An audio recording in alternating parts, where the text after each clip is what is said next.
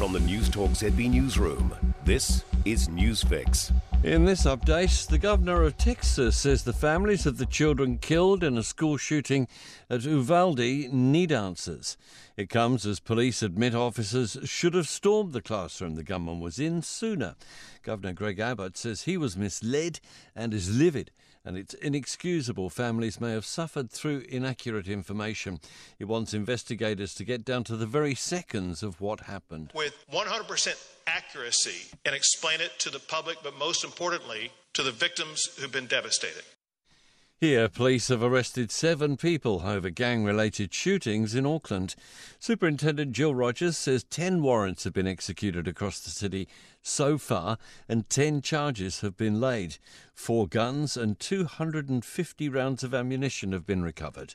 Police say there's no tolerance for the brazen violence that's played out in recent days. Meanwhile, investigations continue in the south of Auckland after another shooting, which left three people injured.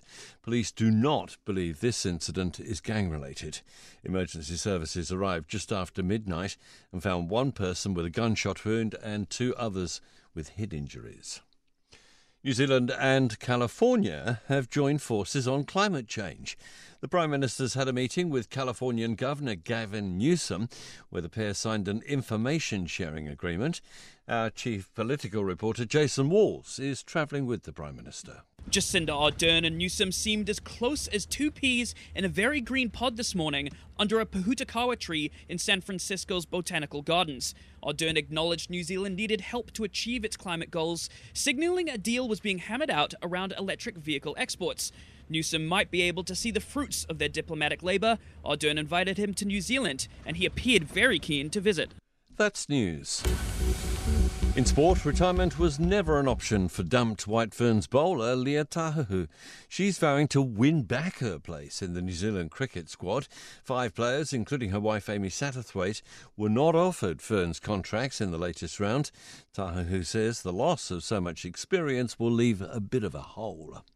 Richie Mo'unga has signed on the dotted line. The Crusaders and All Blacks first five has committed to play his rugby in this part of the world for the 2023 season. And Novak Djokovic is thinking about a January down under, not too far from now. The men's tennis world number one has renewed hope that he can play in next year's Australian Open following the change of government across the ditch. Djokovic says he holds no grudge about being deported ahead of this year's event. That's news and sport. I'm Tim Dower. For more news, listen to News Talk ZB live on iHeartRadio.